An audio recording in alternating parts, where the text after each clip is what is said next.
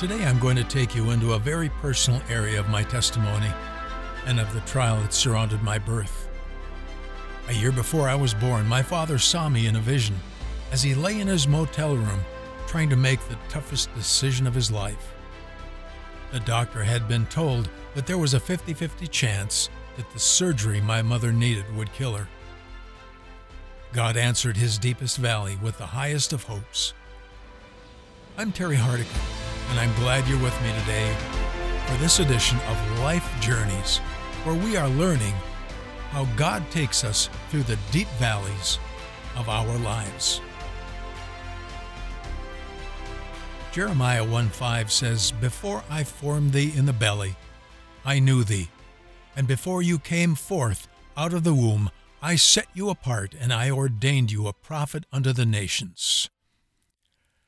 Isaiah 49, verse 1 says, The Lord has called me from the womb, from the bowels of my mother hath he made mention of my name. It would be over 25 years after I was born before my father told me the following story. Now, first understand that the man who experienced this, my dad, was not a Christian. He hated Christians because after my mother became one, she had a total emotional breakdown. The police were called.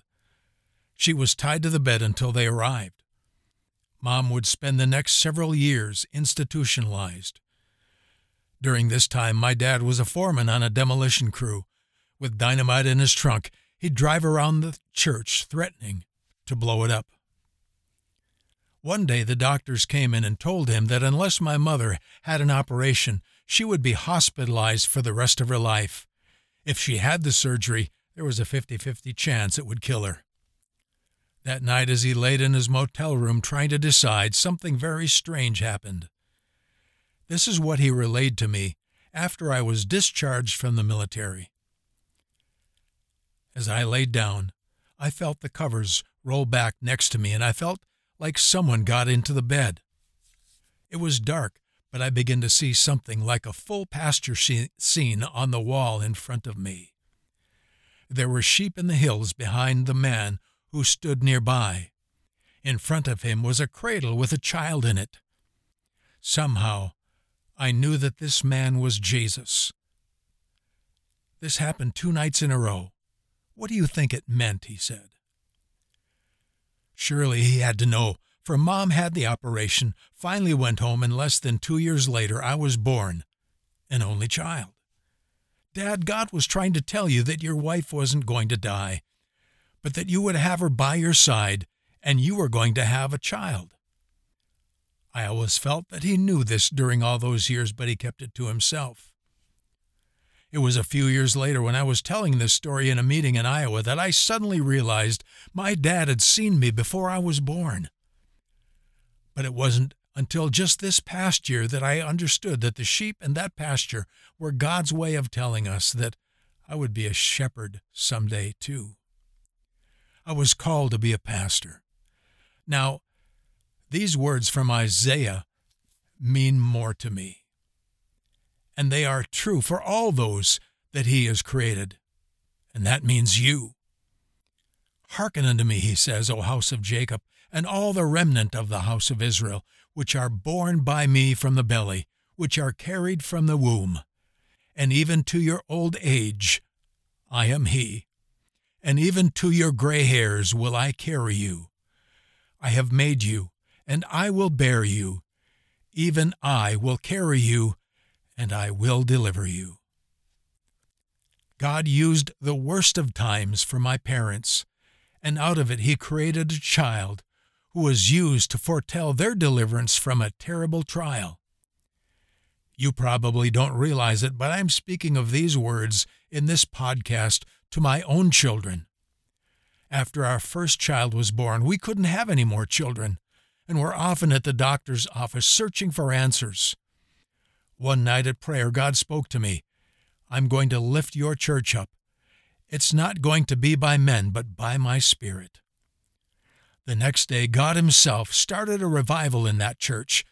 I stood in the pulpit and didn't have to preach a word. He just came in, and the altars filled with people. During this time, God also spoke to my wife from the book of Deuteronomy where it says, There shall be no barren woman among you.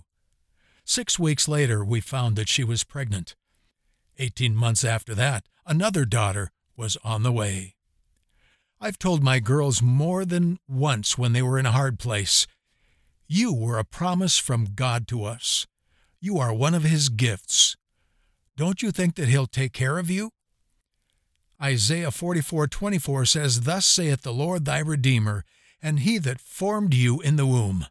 I am the Lord, that makes all things, that stretches forth the heavens alone, that spreads abroad the earth by myself. Think of it. The God that made me and made our children is the one who has made all of this universe. He promised to carry us, bear us, and deliver us. He has destined that on every canvas of trials that we encounter, He will use us to paint a portrait of victory. That's who you are a portrait of victory being daily fashioned by the hand of God.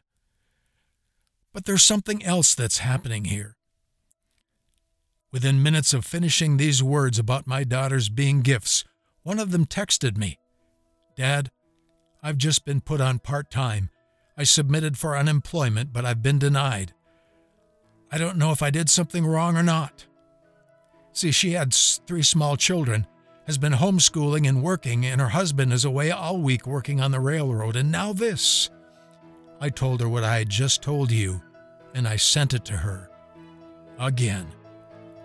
You are a portrait of victory being written on the parchment of your situation by the hand of God.